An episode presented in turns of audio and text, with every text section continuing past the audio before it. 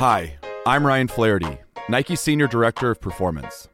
For two years, I've been making this podcast, talking to experts in every aspect of training, both mental and physical. This season, with all of our lives turned upside down by the coronavirus, I'm calling up some of those same experts, and ones you haven't heard from yet, to find out how they're staying strong while staying home, and how we can do the same. You're listening to Trained at Home.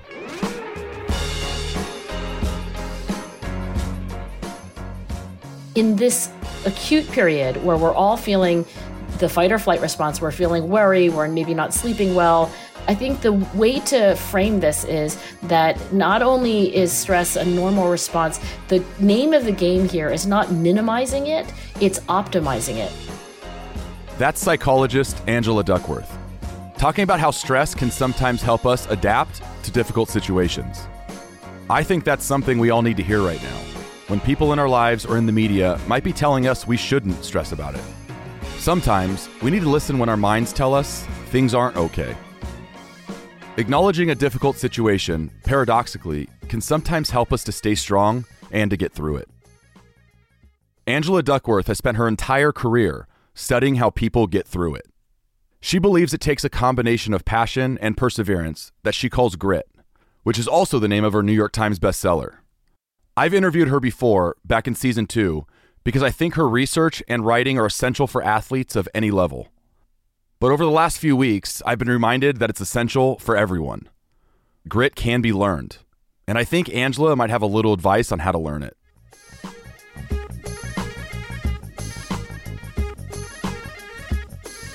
Hey, Angela, thank you for jumping on the call with us today look, we're in a extraordinary time, and what makes it so extraordinary too is the entire world is in the same boat, which uh, is why I'm so excited to talk to you. So again, thank you. Uh, it's great to be here, and um, I I guess I can. Are you in your closet? yeah, I am.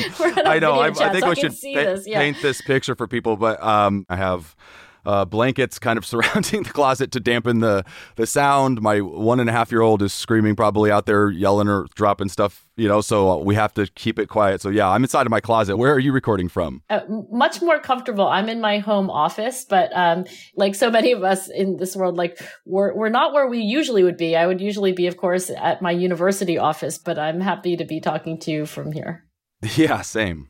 Well, I want to double click on um, something you just said in the introductory remarks about how we're all in this together, we're all in the same boat. And I think that has made this unprecedented crisis so much easier to actually to manage um, as hmm. as individuals and and and here's why I, I mean can you imagine if the uncertainty and um, uh, and the economic troubles and if it were just you know just happening to you or just happening to a few people at a time like it is happening to everyone. And there's this study that i read um, it's really old research study. It was done at west point and i think it was maybe more than 30 or 40 years old but there were scientists who were interested in stress during training like the first summer of training beast barracks. And you know this is incredibly stress you know you wake up at five you train till midnight. There's a significant number of your your roommates who won't make it through. You're being yelled at all day. And um, the scientists were really surprised that stress levels didn't go up much. And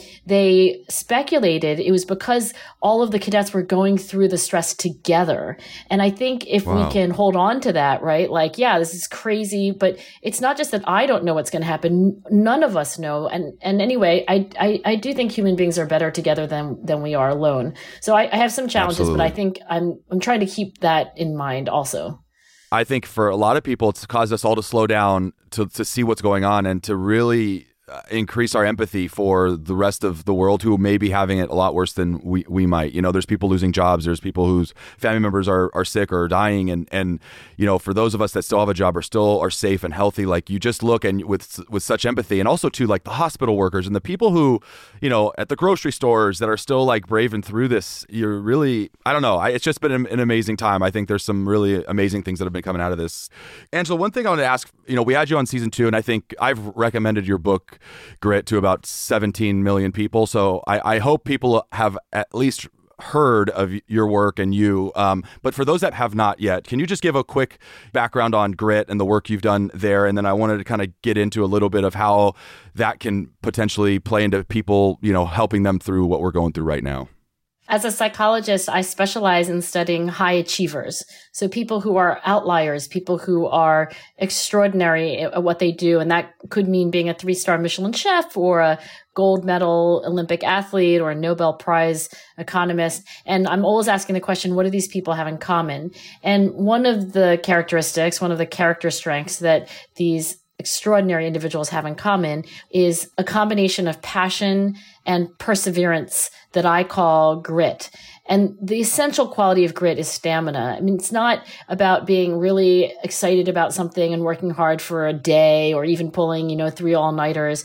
Gritty individuals who do end up being at the upper echelons of, of what they practice for a living, they are in there for the long game. So when they have an interest, it's not just for a short period, but it can be decades or even a lifetime. And they're obsessed about what they do, but they don't they don't get obsessed for really short periods. They get obsessed for long ones. And then the perseverance part of grit is, you know, being that dedicated, disciplined person who, who trains consistently, not just like, oh, as hardest working athlete I had for two days, but no, like, wow, right. I'm really, you know, stunned by how consistent this person is, especially during times of adversity. No doubt. The athletes I've worked with, the ones that are, you know, widely recognized as the best in the world, have this in spades. I mean, it stands out. Yeah. And, you know, I talk to NFL and NBA coaches, you know, there is not a single coach or scout in any league who isn't looking for this. They're, they're, mm-hmm. they're, they're like, give me that player who is going to like be curious about this and like interested and engaged and committed and to have that motivation be like a constant and, you know, first to practice, last to leave and just eager, eager, eager to like learn and improve. All of the coaches and managers that I've talked to are, are looking for grit. Absolutely. And for the past 15 years working with athletes, I've had some athletes who, who were hands down the most talented football players, basketball players I've ever seen. And that were, most of the best athletes would recognize those are the most, that was the most talented quarterback to ever walk the face of the planet that only played two years in the NFL. And then others who were not looked at the most talented, maybe top 1,000 in terms of talent in their specific position and are the, looked at today as the best, were the MVP in the league and it, and it came down to grit. You couldn't really point to anything other than grit. That's one thing for a lot of people listening is it's it's yes, you have to have some level of talent in whatever you're doing. If your passion is, you know, marketing or writing or whatever, you have to have some level of talent, but truly it comes down to how hard you work on that and how long you do it. And it's something you can learn. And I think that's the beauty of your work is it's a skill you can learn, not something that is you're born with it or not, you know? That's the beauty of it. Yeah, I uh, want to tell you that like I have a grit scale, right? It's a questionnaire that I use in my research and it has questions about, you know, how hard you work and how consistent you are in your interests. But maybe the most predictive item on the whole grit scale is I finish whatever I begin. And mm. and I really do think there's this bias to completion. Does that mean you always do literally? No, but when you don't finish, it kind of kills you. You're like, mm-hmm. ah. But I do think that champions um, have uh, these mindsets and these skill sets that, like you said, they're not inaccessible to all of us. You know, things like height or like you know your fast muscle twitch fibers. It's like, well, I'm not sure if I have any advice about like how to, you can change your height or the, like the, the composition of your muscle fibers naturally, but your skill sets and your mindsets are absolutely malleable. Yeah, and that's something I think for a lot of people I think there's such a focus now getting more and more to the mind than, than has ever been before. I've I've noticed it personally, and it, so you know, training athletes like it used to be so much more about the physical or the nutrition, and and there's now finally been this turn to where everyone is starting to really. And I, I would say like you, your work is a massive catalyst to this. Uh, you're too humble to accept that, but I think that's where like a lot of athletes are finally recognizing themselves, not just their coaches or trainers or the people around them telling them, but they are themselves recognizing the importance of mindset training and really focusing on it as a muscle like they do their body to practice. And it's a daily practice and it's it, they will work on that as much as they do everything else, but that's available for all of us. And and you know, I highly recommend everyone go take your test online or read your book because it's something that I think regardless of where you come from, your background, you know, your talent level or your means, like you can develop your grit and whatever you end up doing in life, you will see more success in it if you become more resilient and gritty. So, how have you stayed motivated through this?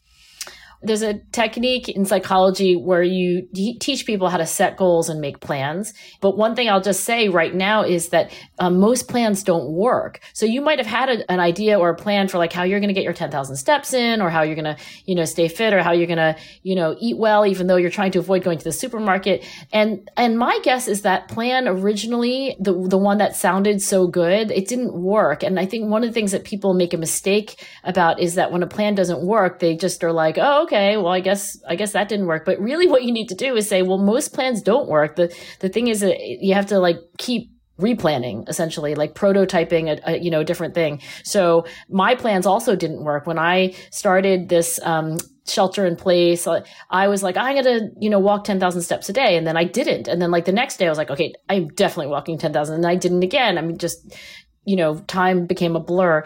And so i really needed um, a plan. So i was like okay now my plan is i'm gonna like wake up and i'm gonna do it. And that didn't work. It was like oh no like basically I had to make breakfast and like so I finally, after quite a few days, I figured out that like if I scheduled a walk with my husband for six o'clock in the evening, which is after work call time, then maybe I would actually get better at this. And and now that plan finally works. So my recommendation is not only to set goals and make plans, but to be prepared to replan and replan and replan again until you find something that works.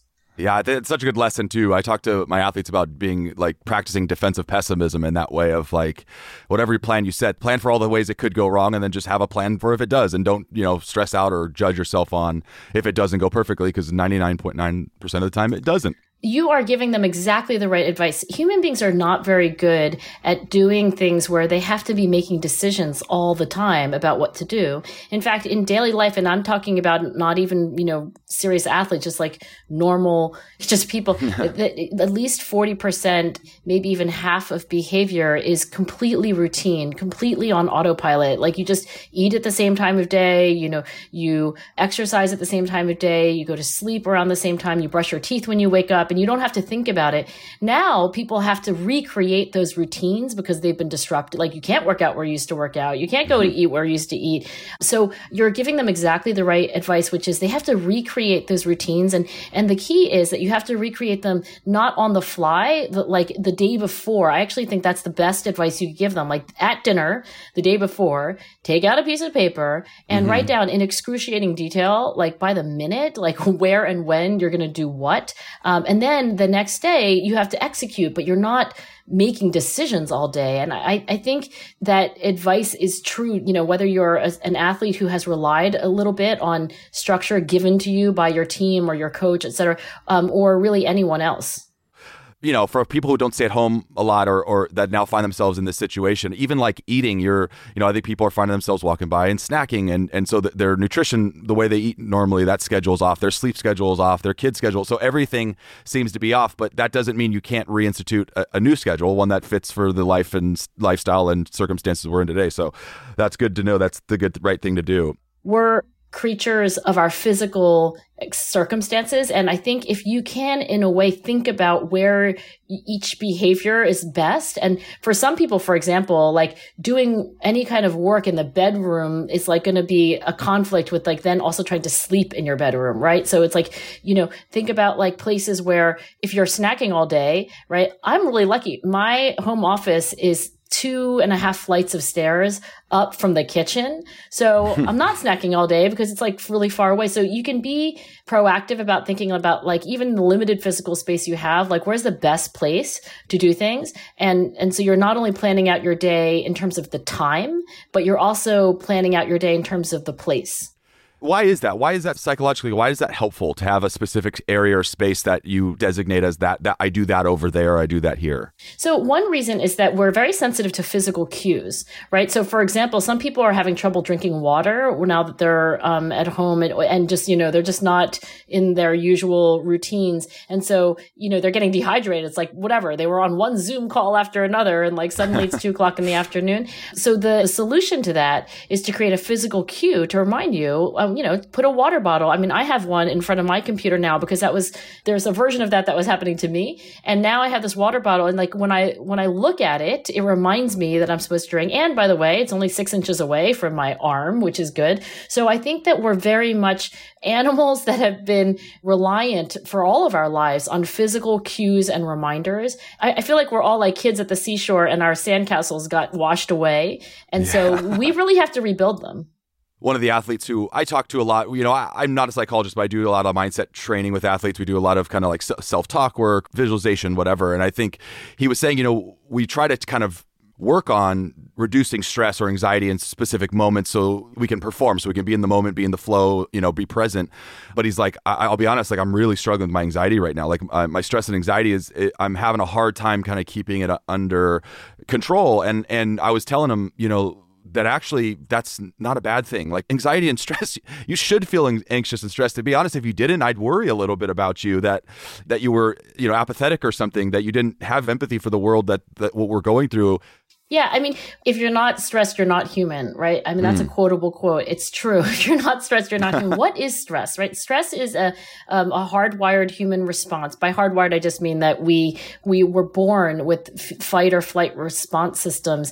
It was through years of evolution, right? Generations and generations, where like if you didn't have a stress response to threat, you would not survive. That's why we are able to run away from predators or um, in this current crisis, right? If you weren't stressed, you might not, you know, have started washing your hands for 20 seconds, right? If you were kind of like, oh, it's fine, you know, you wouldn't have taken measures like working from home. I mean, these are adaptive responses. And the fact that stress is a negative feeling is part of the reason why it works, right? So through through generations of evolution, we have a response to threat that makes us feel bad. I mean, that stress doesn't have the kind of same feeling as calm or joy, but that doesn't mean that it's not adaptive. And you're exactly right that when it gets extreme, like, you know, you're having panic attacks or when it is sustained for a really long time, right? I know this feels like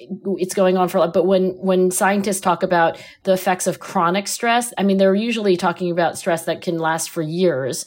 In this acute period where we're all feeling the fight or flight response, we're feeling worry, we're maybe not sleeping well.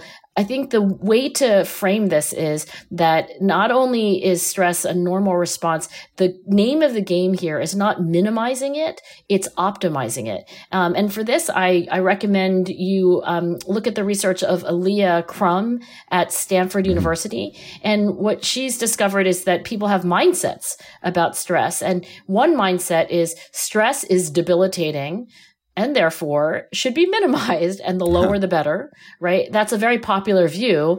There's an alternative view, which is stress can be enhancing. And that is to say that there is something adaptive about this response. And also, whenever there's a crisis, there is one guarantee in that there is something to learn, right? There's, there's no way any of us are going to get out of this without learning uh, really important lessons, uh, from the trivial to the really important. And I think, um, I think she's exactly right about that. And I have, when I read her research, I realized that, you know, the language I had been using about stress, like oh, I'm trying to reduce it, like I'm feeling too stressed, was really revealing that I, you know, secretly had a little bit of the stress is always debilitating mindset. And since learning about that research, I've, I've really come around to believing that, you know, stress can be enhancing.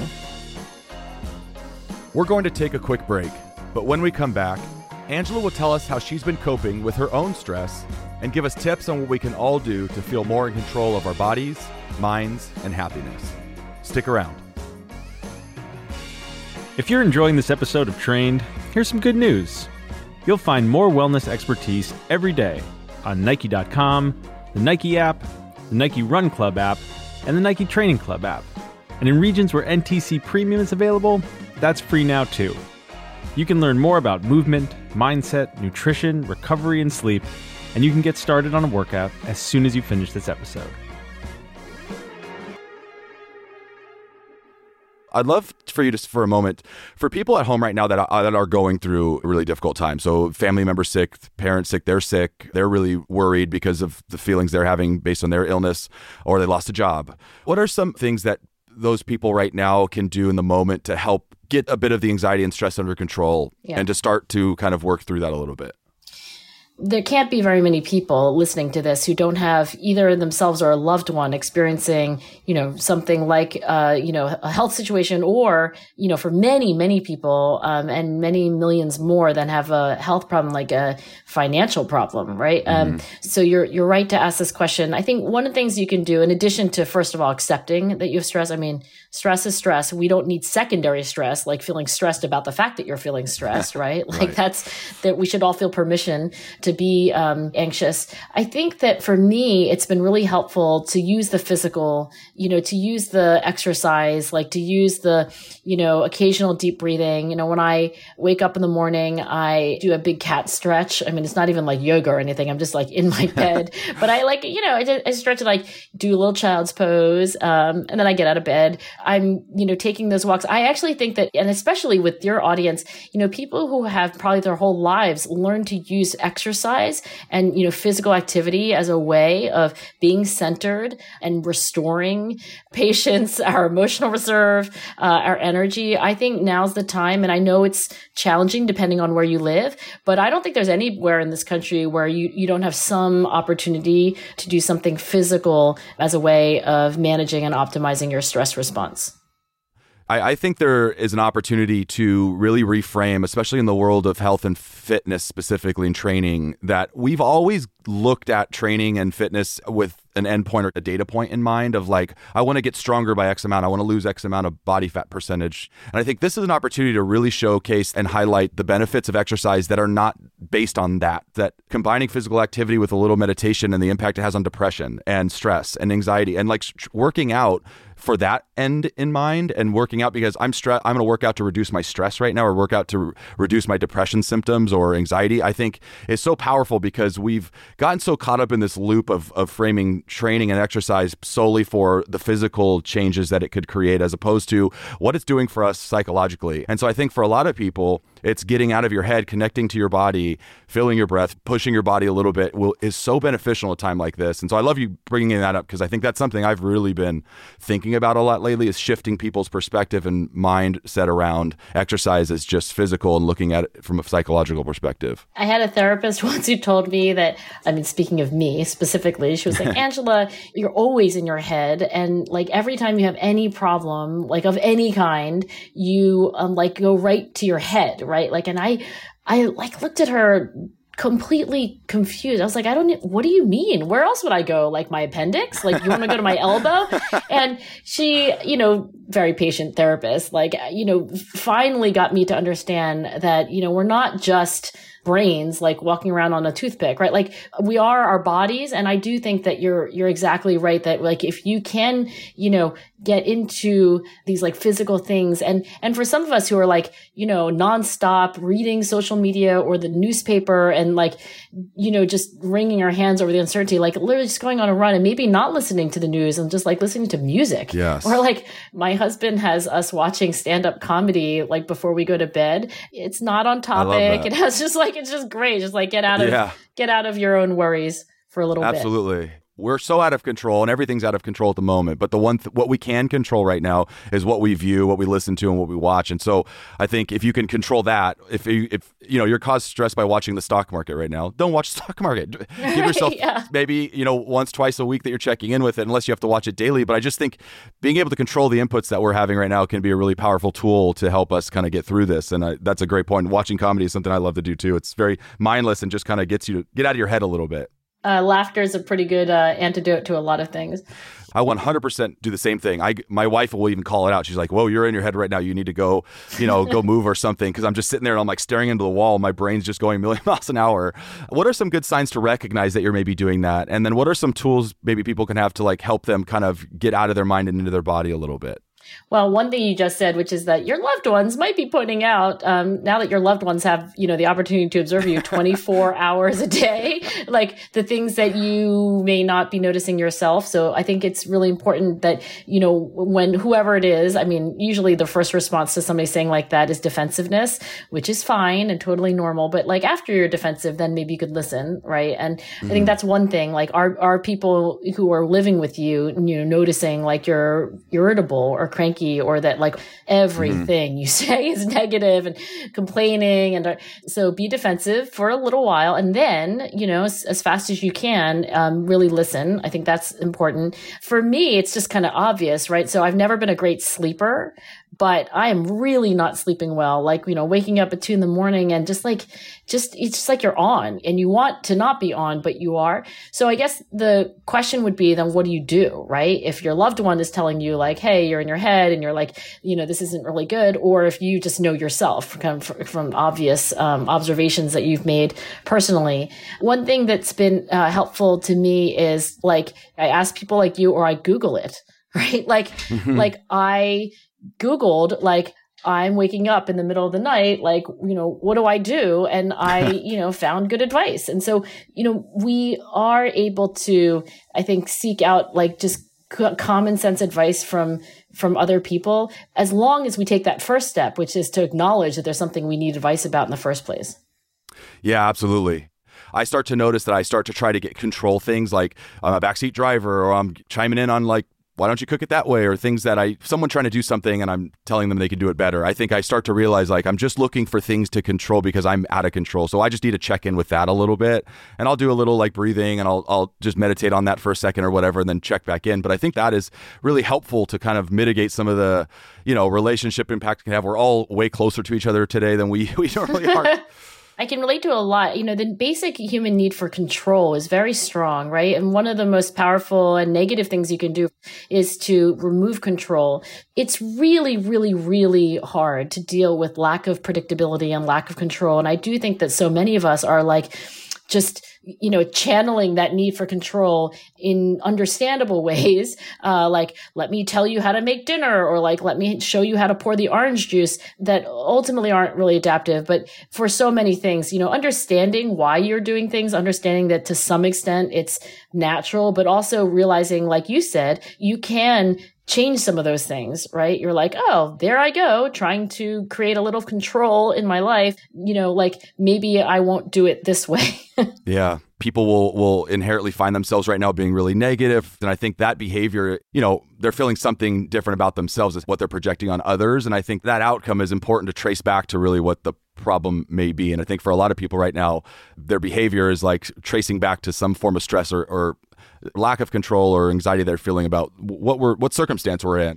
Yeah, I mean, here's something that I started doing, and I've always done it, but you know, I, I find that it's especially helpful now. So the three blessings exercise, or sometimes it's called the three good things exercise, it draws your attention to three good things that happened in the last 24 hours, and they can be big things like I'm really happy that my 85 year old mother is healthy, knock on wood. I'm really happy. These are all true, by the way, that the stove that I have in my kitchen, which is chronically broken, like it's just always being repaired, like it hasn't broken in the last few weeks. Like, thank goodness, because I have to cook every day. You know, and a third thing would be like, you know, I'm really glad that I got to go on a walk with my husband, right? So those would be like three good things. And the reason why this exercise reliably increases happiness and well being is that our attention naturally goes to negative things. That's the way human attention has evolved. We, we scan the horizon for threats and predators. And if, if, for example, you got one negative comment on your podcast, like I am sure that it would be disproportionately occupying your attention compared to like 99 positive comments. So that's the way mm-hmm. human attention is. And the three blessings exercise draws your attention to what can be overlooked or ignored. Like, hey, my stove works. Hey, my mom's alive and healthy. Like, hey, you know, it was a really nice walk and it was a really sunny day and I got to hear about my husband's day. So I've been trying to do that more. I said when I woke up in the morning, I take a cat stretch. And for a lot of people, it's good to have a habit of doing the three blessings exercise in a moment like like right before you get out of bed. I mean, really, it only takes mm. about 30 seconds and it just puts you in a good frame of mind and it doesn't distort anything. It's just reminding you or drawing your attention to the good things that were happening, but you were ignoring them. Yeah, absolutely. What are some other tools like for the moment and circumstance we're in right now that you think would be beneficial for a majority of people listening? Well, one thing I'll say is that um, some people are finding it useful to do the three blessings exercise while you're washing your hands, because at some point you get sick of singing happy birthday twice, yeah. right? Right. And like 20 seconds is a really long time. it so, is. so you could think of like, you know, and you could say like, wait a second, I've got to wash my hands more than once a day. And I'm like, right. So now you can think of three other good things, right? Like, you know, mm-hmm. so that technique is called habit piggybacking, where you do like, you have two routines and you're piggyback one on the other. So you can piggyback back doing the three blessings exercise onto your 20 seconds of, of hand washing. You know, so that's, that's one thing. Um, the second thing is I think people are looking at screens too much these days. Like it's, mm. there's a point at which like, you know, when you're in your ninth hour of Zoom calls or, you know, and, and now we're, we're also like reading the news on our phones or on our computers. And I, I really think that looking away from the screen is really important. You know, you can Google it, but there's, you know, like eye strain and, and headaches. But I think if you can think of the things that you're doing on screen and say, look, these I have to do on the screen, but these maybe I'll put on my um, AirPods and like take this as a phone call and like walk around the block for half an hour as opposed to sit in my chair and stare at the screen for another half an hour. So, so where you can make those, you know, slight adjustments, I think you should. And, and myself, like I've been like everyone else, like trying to figure it out. And, you know, for a while, like my back was really not happy um, and you know my eyes are and so I, i've made these slight calibrations and i won't say it's perfect but i but i do think it's helping yeah, no, I, I, I agree, and I also think too. Like one of the things I've been recommending to people is just practicing like anytime you feel like you're judging yourself or on any action or any lack of doing something, I think just practicing giving yourself a little bit of grace. I think if you could only get in five minutes of exercise today and you plan for an hour, practicing no judgment right now, I think we just need to be a little bit kinder to ourselves. And even with my athletes, you know, who are like, I usually train two hours and I'm only getting 30 and I don't, I'm tired, my energy's low. It's like, yeah, you're stuck inside. I mean, we, I just think we just have to practice a little bit of some grace, you know? I've heard this and I believe it's true. Like when we also say these things, like, for example, if you do have a Twitter account or you're on Facebook and, you know, I have found that like, even if you're not great at self compassion, when you share with other people, like, oh my gosh, like somehow 24 hours passed and I took 191 steps, like, here's a picture of my pedometer. like, I just was not able to get out of the dumps today. I think what you'll find is that people rush to your side and say, like, me too, or like, you know, like, thank you for keeping it real or, you know, like social media isn't always great, but I think we're now in a circumstance where yay for being able to get the compassion from, from other people. Hundred percent. I mean, even you being vulnerable with sharing, you know, where you're coming from, what you're struggling with. You know, you're the world's foremost expert on, you know, grit and resilience. And I think just hearing from you that you struggle too is is helpful. You know, I was talking to an athlete. They were like, we can't be like you and just eat good all the time. I'm like, I had five bowls of cereal yesterday. I don't know what you're talking about. Like, I am not eating good at all, and I haven't worked out in three days. Like, let's all just relax. You know, it's not everyone's struggling too, so we're all in the same boat. But no, that's that's a great point. Something you can improve over time.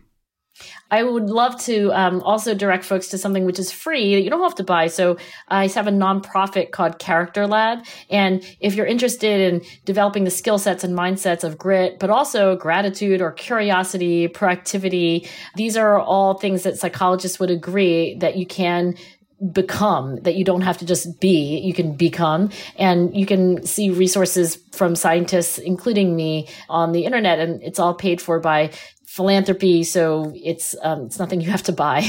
That's amazing. Yeah, no, please, everybody go check that out. Do you think that the situation we're in right now will change people's mindsets in the long run, like even after it's over? Because I know it's being compared right now to you know there's there's talk of like Great Depression and recession, and but the Great Depression that's a generation that had what was known as a really incredibly tough mindset. And why do you think people's attitudes change in hardship? It's a great question. I don't have an answer. You know, I can't say um, that I have a lot of confidence about, you know, knowing how this is all going to play out as a psychologist. But I do think one thing has changed since the Great Depression. And that is, I think, frankly, because of, you know, people like you, maybe to some extent, scientists like me, there is a, a, a kind of sophistication that we have about psychology and mental well being and resilience and optimizing performance that just didn't exist uh, at the time of the Great Depression, right? Like we've made real yeah. progress. Um, so just like, you know, the internet didn't exist, you know, during the Great Depression and Google didn't exist in the Great Depression, computers didn't exist the way they do now. But I think there have been great leaps forward in the technology of, you know, human behavior. Um, and, and I hope that that is part of a story that, that says like, you know, we came out of this faster than anybody thought and, you know, huge lessons were learned. And uh, in some ways, you know, we are, as Nietzsche said, right? And Nietzsche was the yeah. 19th century philosopher who said, what doesn't kill me makes me stronger. But maybe more than ever, you know, what doesn't kill us will make us stronger. Absolutely. Could not agree with that more. What can we do that will help us become stronger individually through this? You know, I think the people who are going to really thrive during this crisis are going to be the people who figure out a way on a daily basis to uh, be helpful to other people, right? And um, I need to do this more. But you know, for example, as I'm, you know, on a call with a, a, friend, she's like, "Oh, I have to go grocery shopping for my neighbor who's 70, right?" And wow. you know, she emailed me her list, and I'm going to get it, and so leave it at her doorstep. And I was like, "Huh." Why haven't I done that? I, mm-hmm. I, have mm-hmm. lots of people in my neighborhood who I could run an errand for, or just even like, you know, text and say like, you know, how are you? Or like, you know, you know, do you need a walking buddy? Cause like I can call you and you could take a walk and I could take a walk. The people who are going to thrive during this crisis are going to be the ones who not only are being resilient and, um, you know, having the right skill sets and mindsets for themselves, the people are going to thrive are the ones who are going to find a way on a daily basis to be helpful to other people. When all else fails, when you have no idea what to do, just think, how can I be a service to somebody else? Um, if people do feel themselves slightly becoming a bit pessimistic or defeatist in the moment um, and just have felt like that's kind of come on in waves over the past few weeks, how can you kind of change that trajectory or, or reverse that course? A lot of therapists will tell you that, you know, the three steps in therapy are name what you're feeling, acknowledge that you're feeling it, sit with it um, instead of running away, and then put it in perspective. So even just being able to name out loud, and I was, you know, with my own family saying, like, okay, at dinner, you could just say, okay, scale from zero to 10 how stressed are you? Right. And you'll find nobody's a zero, but also, you know, very few people are truly a 10, right? When 10 is like the most stressed out a human being could possibly be. So it names it stress, right? Or hmm. anxious, mm. whatever you want to say. But you also kind of realize that you're not quite as bad. So it, it kind of helps you with that third step of putting it in perspective, right? Because you realize there are points on the scale that you're not using. So if you're stressed out and you start eating a lot, right? Because that helps you manage your feelings, like mm-hmm. that is going to actually create another problem. Because now you're going to be like stressed out and then you're going to be like, oh my God, I gained 10 pounds and like, you know, my knees hurt because like now when I go right. So I, I would just recommend that when you name how you're feeling and you acknowledge it, you sit with it instead of running away or, you know, doing something to cope with it that's unhealthy, just sit with it. Be like, hmm, I am a six out of 10 on stress. and then you put it in perspective like, wow, you know, I'm not a 10 out of 10. You know, stress is a normal and adaptive human mechanism. If you're not stressed, you're not human. Yes. And there are ways that human beings can optimize our responses in, in these really difficult times. I love it. I think that's a perfect place to, to stop. So thank you, Angela. I like I can't thank you enough for taking the time and sharing everything you shared. I think so many people will get so much out of this, including selfishly myself. I, uh, yeah, this has helped helped me a lot. So thank you for your time. Thank you. I've really enjoyed it, and I love that you're doing this for um, everyone who's listening.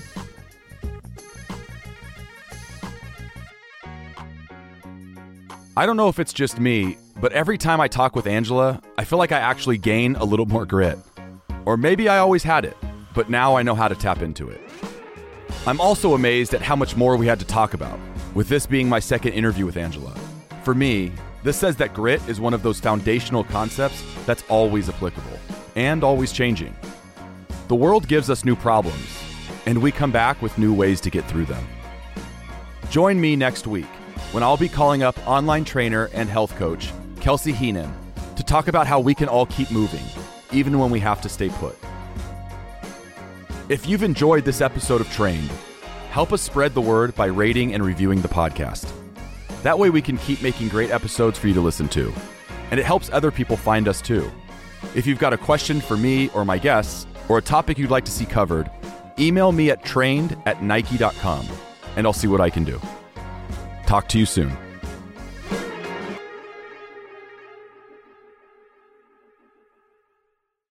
Thanks for listening to Trained. Just a reminder always talk with your doctor before starting any training or nutrition program. The information we provide, it's not a substitute for medical advice, diagnosis, or treatment. And the individual opinions expressed here are just that opinions. They shouldn't be taken as fact.